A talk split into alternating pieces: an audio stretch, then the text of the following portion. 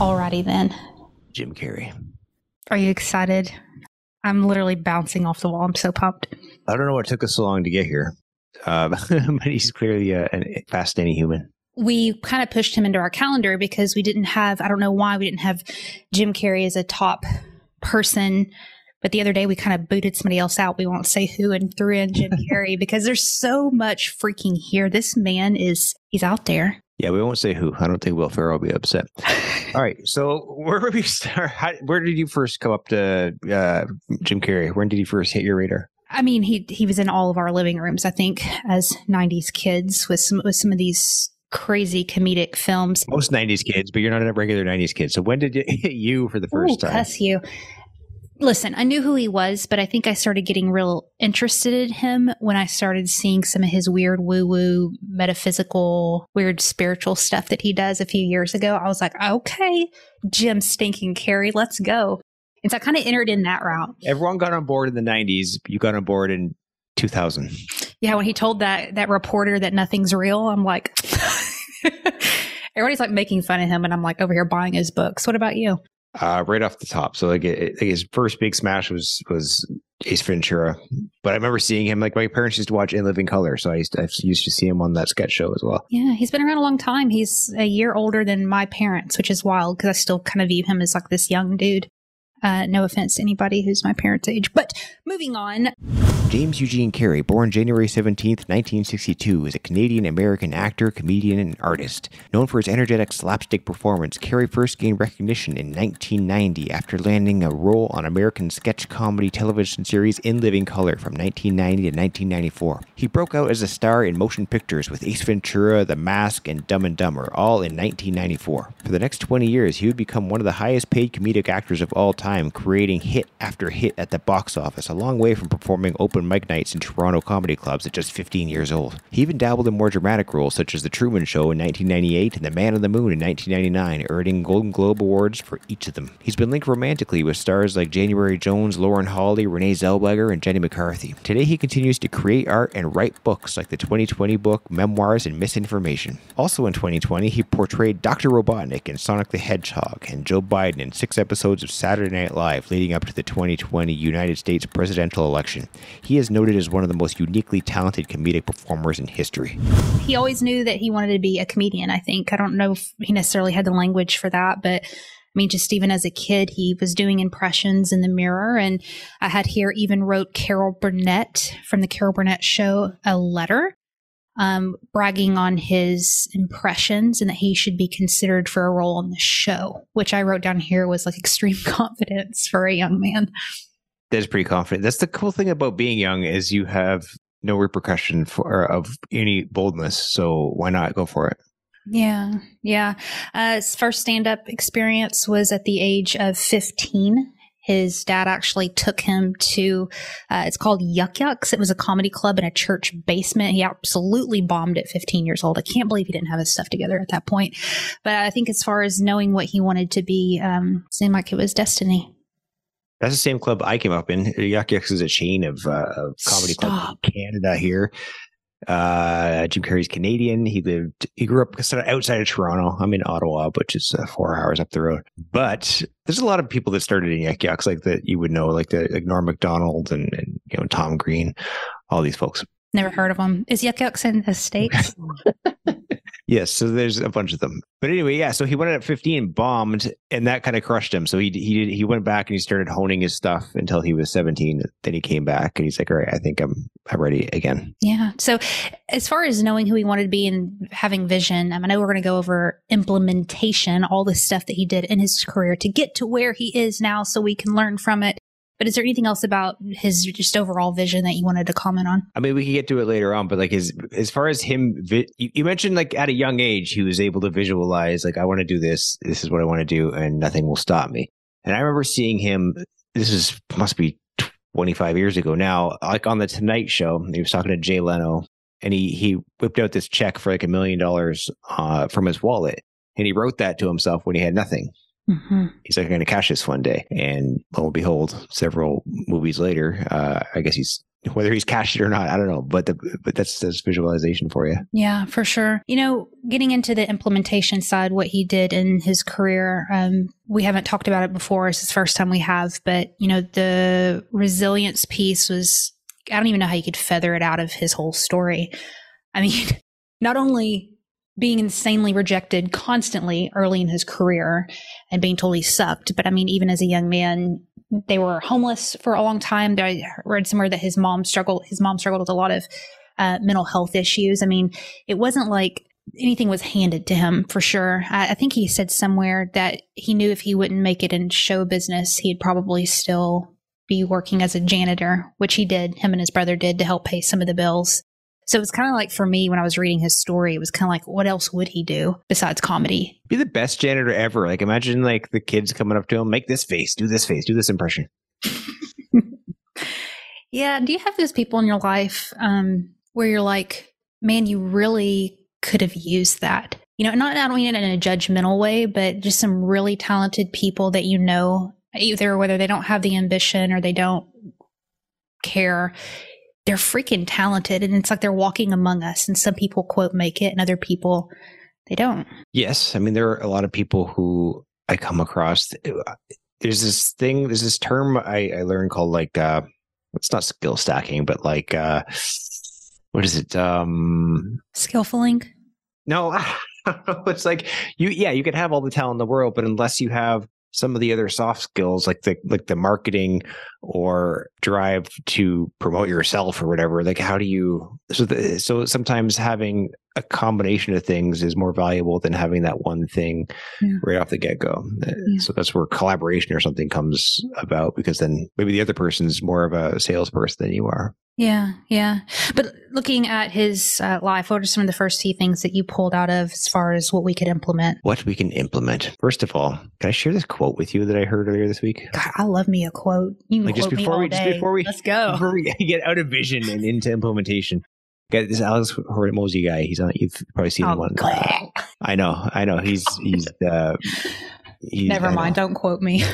Okay, moving on to. No, I'm kidding. Go ahead. What did Alex Hormozi say?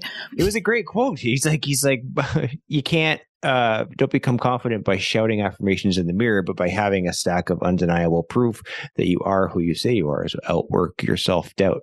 You go. Jim Carrey. All right, the resilience and implementation of Jim Carrey. So he started as a comic uh, in Toronto at Yuk's. We've established that already. And uh, after bombing at 15, he decided, you know, let's just let's go back and, and try my impressions out and, and hone my stuff. 17, he comes back and he starts doing better. I mean, he doesn't start killing right away, but enough to become a paid regular. All right. And it's hard to imagine Jim Carrey bombing right off the top, which is crazy, but everyone's got to start somewhere, right?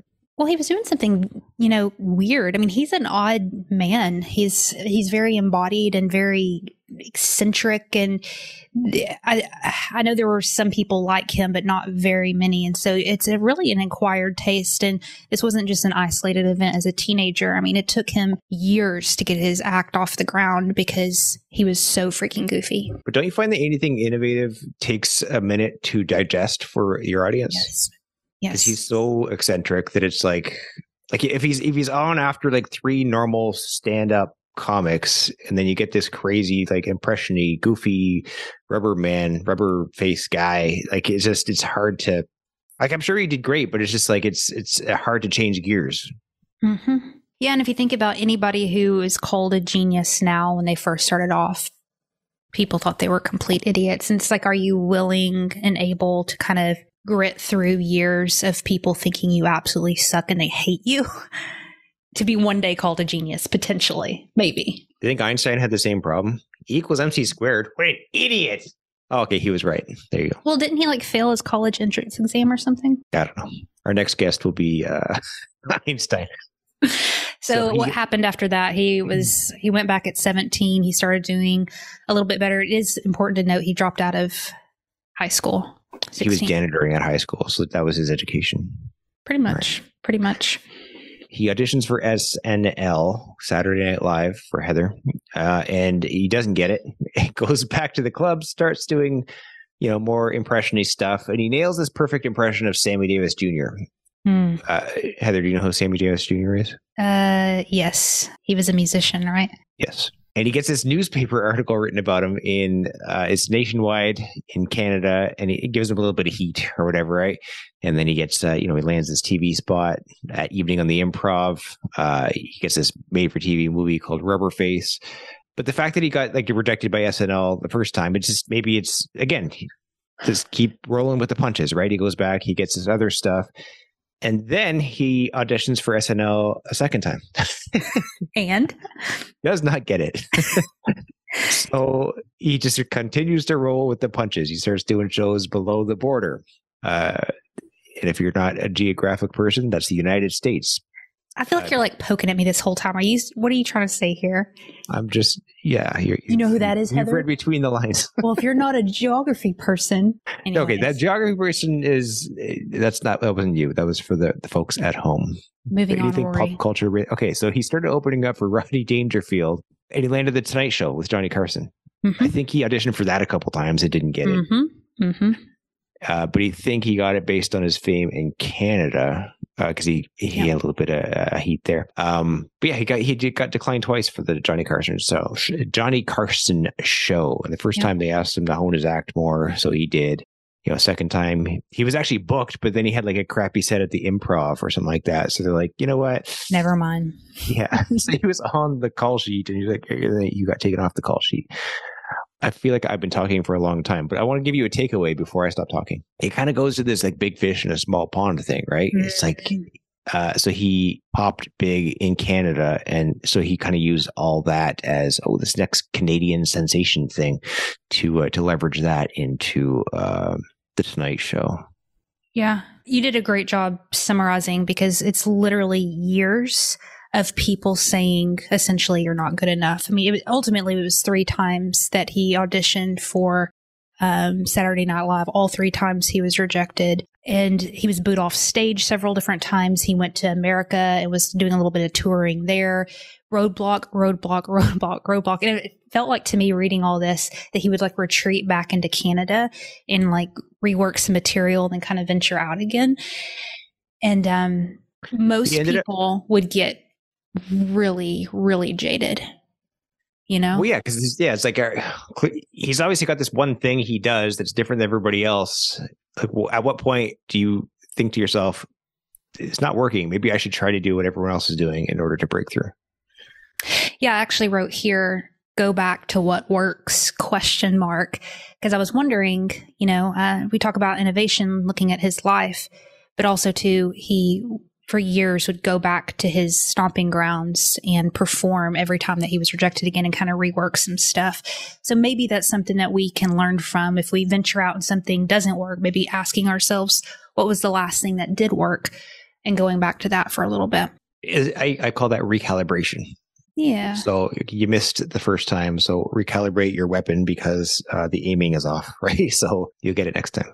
But that it takes, you know, back to kind of dipping into what we said at the beginning with the vision. There has to be a certain level of grit, maybe craziness, to be willing to sit through all of that.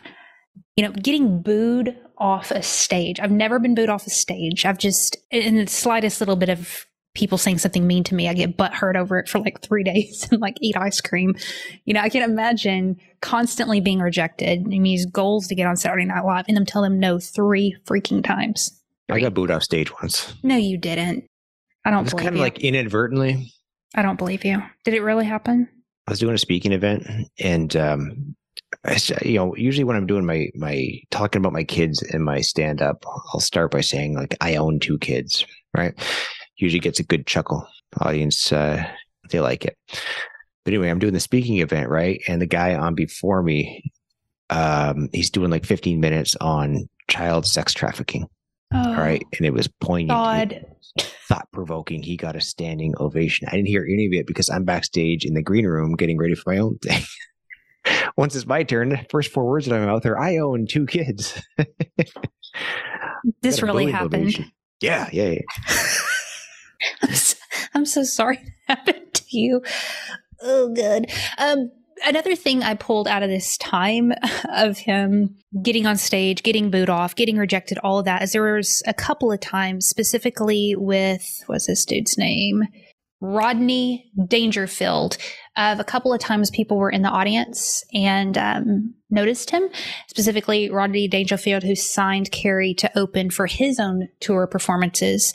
And sometimes when Carrey um, was either struggling to find work or was rejected from certain places, he would go back to Dangerfield and open up for him. So I put here, you know, you never know who's in the audience, you never know who's listening. And I was just out in Atlanta with a friend of mine, and this place we go to is very hard. It's very, very hard to perform there because people are just dead silent. Um, and so he's kind of like, well, I just don't want to go back there. Screw that place and all that. And I'm like, I know, but this is Atlanta. You never know who's sitting in that audience, two, 300 people, right?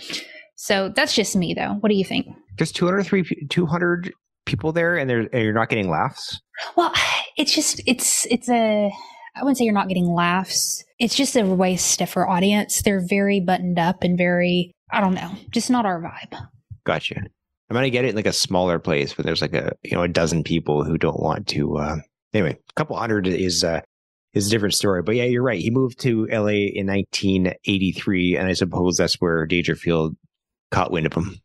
Uh, so that goes back to your couple episodes ago where you're like, get your ass where your heart wants to be or whatever. Uh, so he goes there, Steven Pressfield, and then he gets uh, he gets Letterman. Uh, you know, he's opening for Dangerfield. He's got some uh, making waves. He finally gets on Letterman and uh, auditions for SNL again around this time. Like he's on the Tonight Show, he's on Letterman. Auditions for SNL, still gets rejected. Right, so he goes for the Constellation Prize, which is another sketch show called In Living Color. And it's smaller, but it's big enough to help him land his first major movie role, uh, which is Ace Ventura, which is kind of. Um, we don't have to go like I, I, watched a little bit of in living color when it was on and like you could tell like some of the characters he was creating there uh, he was curating other characters he did later on like ace ventura for example he had this one called fire marshal bill i think that's where ace ventura kind of came from I don't know if this is true or not. I read it on the internet. I always feel like I needed to have a disclaimer. There was a point in his career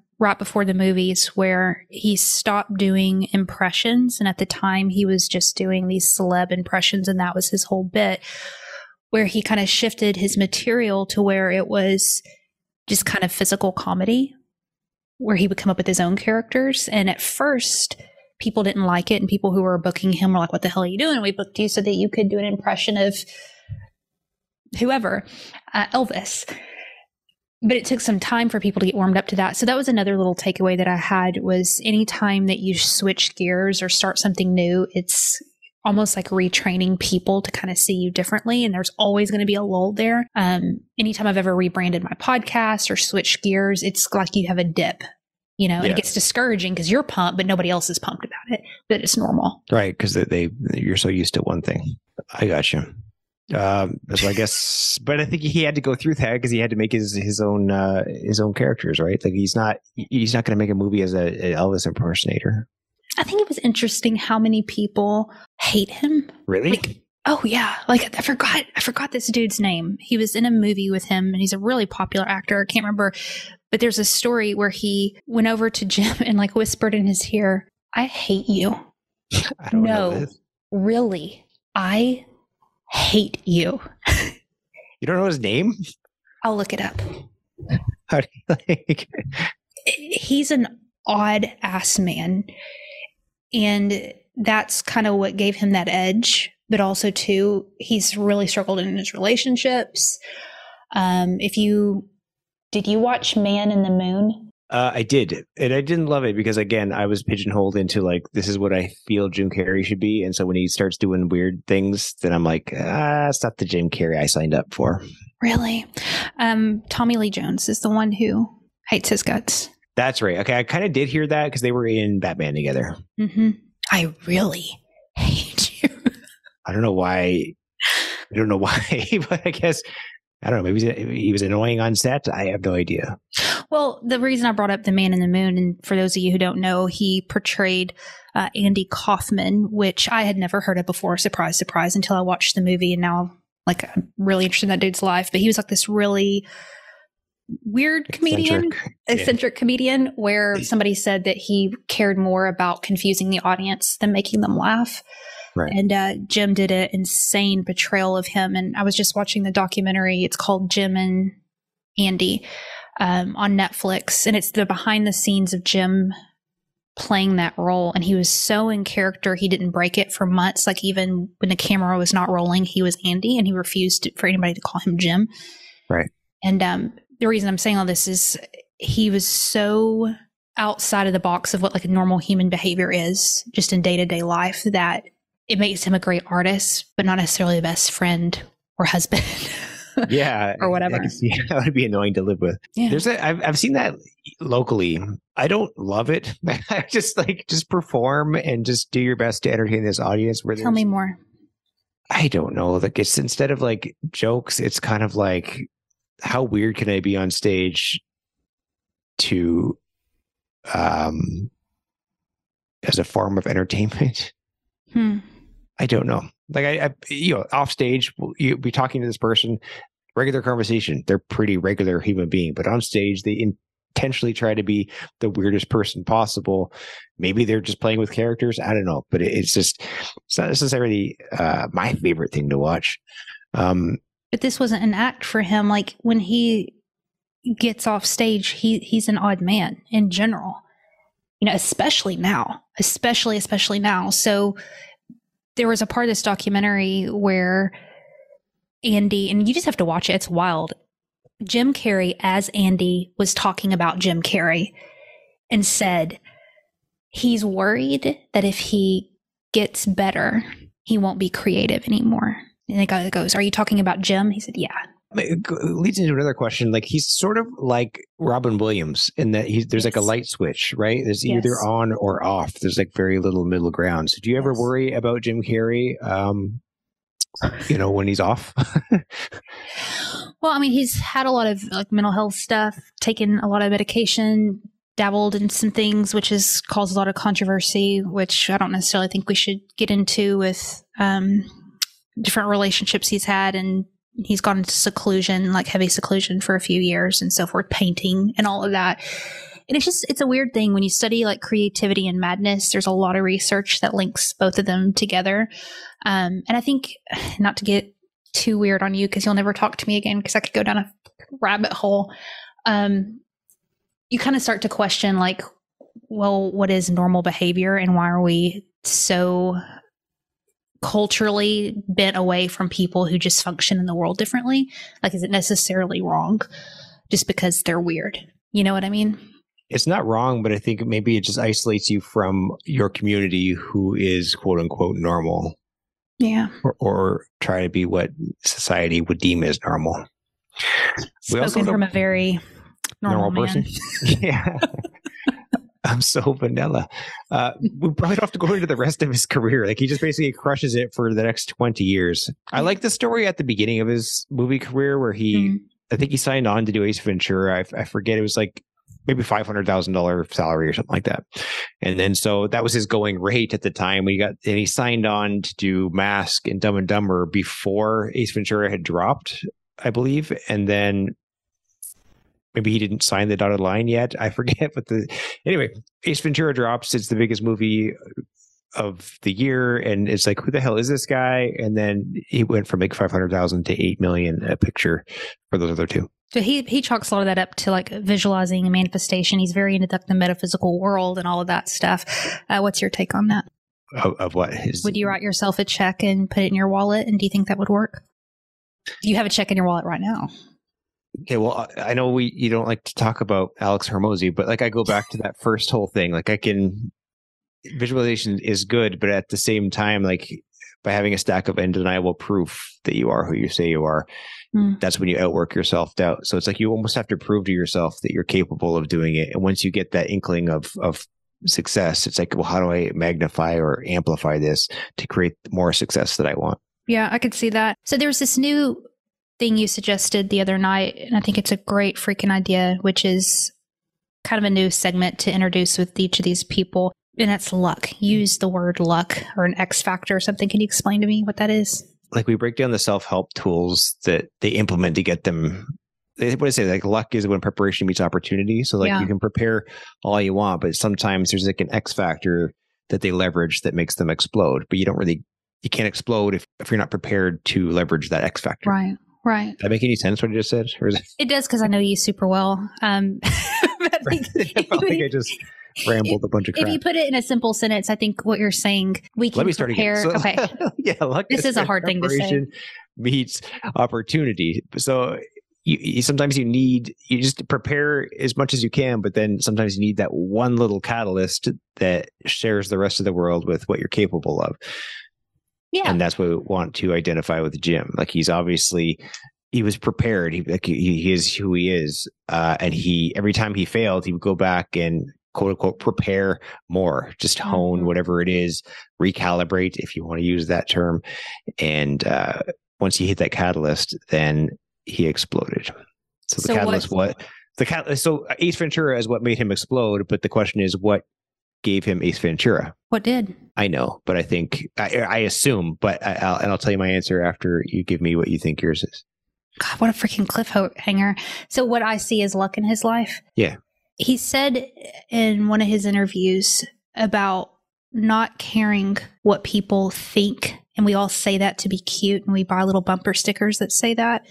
But he's freaking embodied it in a way that I think he was born with. Like, there's no way that what he does on stage was taught to him. There's something innately wired inside of him to literally be detached from what Rory Gardiner's impression of him is. And if I could bottle that up and drink it, I would. Um, that's a very lucky thing to have. And I think something that a lot of people in show business have to learn. And for some reason that came naturally to him. I think that's lucky. I think it's lucky that certain people were sitting in the audience, you know, uh, that didn't have to be there, who gave him opportunities. That's luck. He just needed to show up there. He can't control who's sitting in there, right? Yeah, it makes sense. And like, w- there were probably like five or six other people on the bill that night that didn't get asked to open for Rodney Dangerfield. So, you know, what about him made that uh, that impression? But I think, and you're right, everything happens for a reason, right? So he auditioned for SNL like three times, didn't get it. But I think that that is actual luck. The fact that he didn't get SNL. Really? And let me tell you why. This is just theoretical. This is where we banter. All right. So if, if you think Cue the bantering. Heather, if you're ready to banter right now. So if you uh okay, look at like American Idol. They always say it's like better to come runner up than it is to win because you're now under less control. When you win, like you have to have their recording contract, you have to do everything they say. But the runners up always have a bit more flexibility to do whatever the heck they want. Right. And so I feel like with SNL, it's like they would have been his first movie would have been an SNL production. And not there's anything wrong with that because if you look at like Mike Myers and Adam Sandler, like they did fine under Mhm. that. But the, but Ace Ventura was not an SNL production. Ace Ventura is the thing that made him pop. So the fact that he wasn't under that SNL umbrella kind of gave him the opportunity to create that character on In Living Color and uh you know make a movie about it. That's why I hate watching those interviews before these shows and they're like, this is my one chance. This is everything I've dreamed of. And you're just like, if you're literally giving that much power to something out of your control, you're not going to make it very far. Right. And how many, and uh, myself included, man, like have taking things way, way too seriously that were out of my control and giving my power and calling and whatever away to other people and saying, hey, you're the one that's going to dictate whether I'm successful or not. Yeah, no, Yeah. it's true. But I mean, you shouldn't necessarily give up going down that that path, but don't put all your eggs in that one basket. I feel like even this happened the other day. I was um I, I wanted to work with one specific agent for uh for years just because it was um I don't know, I feel like we were in alignment and there was a lot of cool opportunities there. And it was a no several years ago. And then each year I would just get more credits and hone the act and do different things. And I would kind of follow up every year. It was still a no for a couple more years. And I can see it in Gmail, in my Gmail account, sent items. It's like uh, all these things. And it was always like a year later, like, you know, 2018, 2019. Anyway, the point is, uh, I work with them now. It just took me, what, five years of uh, getting credits and, and honing my act you know, before they, they said yes. But it's funny when you see it on that, um, I don't know, on that timeline in your stupid Gmail account to uh I don't know. I don't know how to end this story. Was this was this the one that you met with the other day? New one? Uh, no, no, that was a completely different person. Oh, okay. Um, but I'm going through something similar now, where like I want to do. Uh, there's a production. I don't want to get into too much detail, but like there's a a, a production like they do like great uh, comedy specials and stuff like that. And I'm going through the same thing right now, where I keep. I don't get rejected per se. I just don't get a response back, which is basically a rejection. And so I'm looking through. This has been like three years now. I've kind of tried to attack this and I, you know, one of these years it'll be a yes. I, I just mm-hmm. have to mm-hmm. keep uh, keep recalibrating and figuring out uh, how do I how do I approach this differently. Totally, and approach it differently. If you think about it, he did. He had impressions. That's that's that was his thing. He ended up doing a little bit of voice acting. He did the traditional stand up comedy bar. He did acting. He there's and I'm talking about before he made it with Ace Ventura. Before all of that, he was dipping his toe in some of these kind of adjacent uh, skill sets to just survive and just be on stage and just hone. And it's interesting to me because sometimes we we're told to focus and only get really, really great at one thing. Um, there's also this other idea to kind of play in other industries and just bring it all back together for your one act. Um, and you see that. That's what he did. And it worked out for him. It worked out for him. So I guess overall, I mean, there's, God, there's so much in his freaking life. I, I went down a I was what's wrong about this show is I end up falling more in love with these people, and then I want to spend another week researching them, and we're already done, and we're moving on to someone else. He's one of my favorites that I've researched just because he's so out there. Um, There's a lot of cool stuff like he we, that we could talk about, but it has nothing to do with like his how he implemented his, his creative career. It's just uh, it's just fascinating stuff. How would you apply uh, any of this to your own life or career or uh, project? I really loved how seriously he took each role. And I know I talked about it earlier, but with the Andy Kaufman thing, he got a lot of crap for it. And it was a little extreme, but also to the whole kind of he took method acting to another another level. And I think really, really good artists are not afraid to completely surrender to something and fully own that space. Um, whether it's you know, I had a comedian for another day, uh, a manager looked at his material and said, Your material's good, but your embodiment and your confidence needs to be taken up a notch. And um, I admire that a lot about Jim. He's he's okay to completely surrender, even if people think he's absolutely completely bonkers. As a woman, especially, I'm I'm afraid how I look. Do I look nice? Do I look okay? Um, thank you. But even like Elisabeth Moss from um, Handmaid's Tale, you're mm-hmm. on that. Another interview that she did is she said what makes her, what helps her in her roles is she completely gives over trying to be attractive. So even, you know, when the camera is like right here and it's just like not a flattering angle or whatever, she'll fully commit to it. And I'm like, that is a real artist when you can let go a lot of that ego. So that's that element. And then also just how long it took him to make it being himself versus what other comedians were doing, you yes. know, a long ass time. No, you're right. But we even in the Adam Sandler episode we did, I referenced Jim Carrey. Like at that time, Jim Carrey was top of the charts, and Adam Sandler could have tried to do something similar to mm-hmm. Jim Carrey, but instead he remained that word. What's that word? He stuck to his guns and just did his own thing, and that's how yeah. Adam Sandler became who he is. But anyway, yeah. What about you?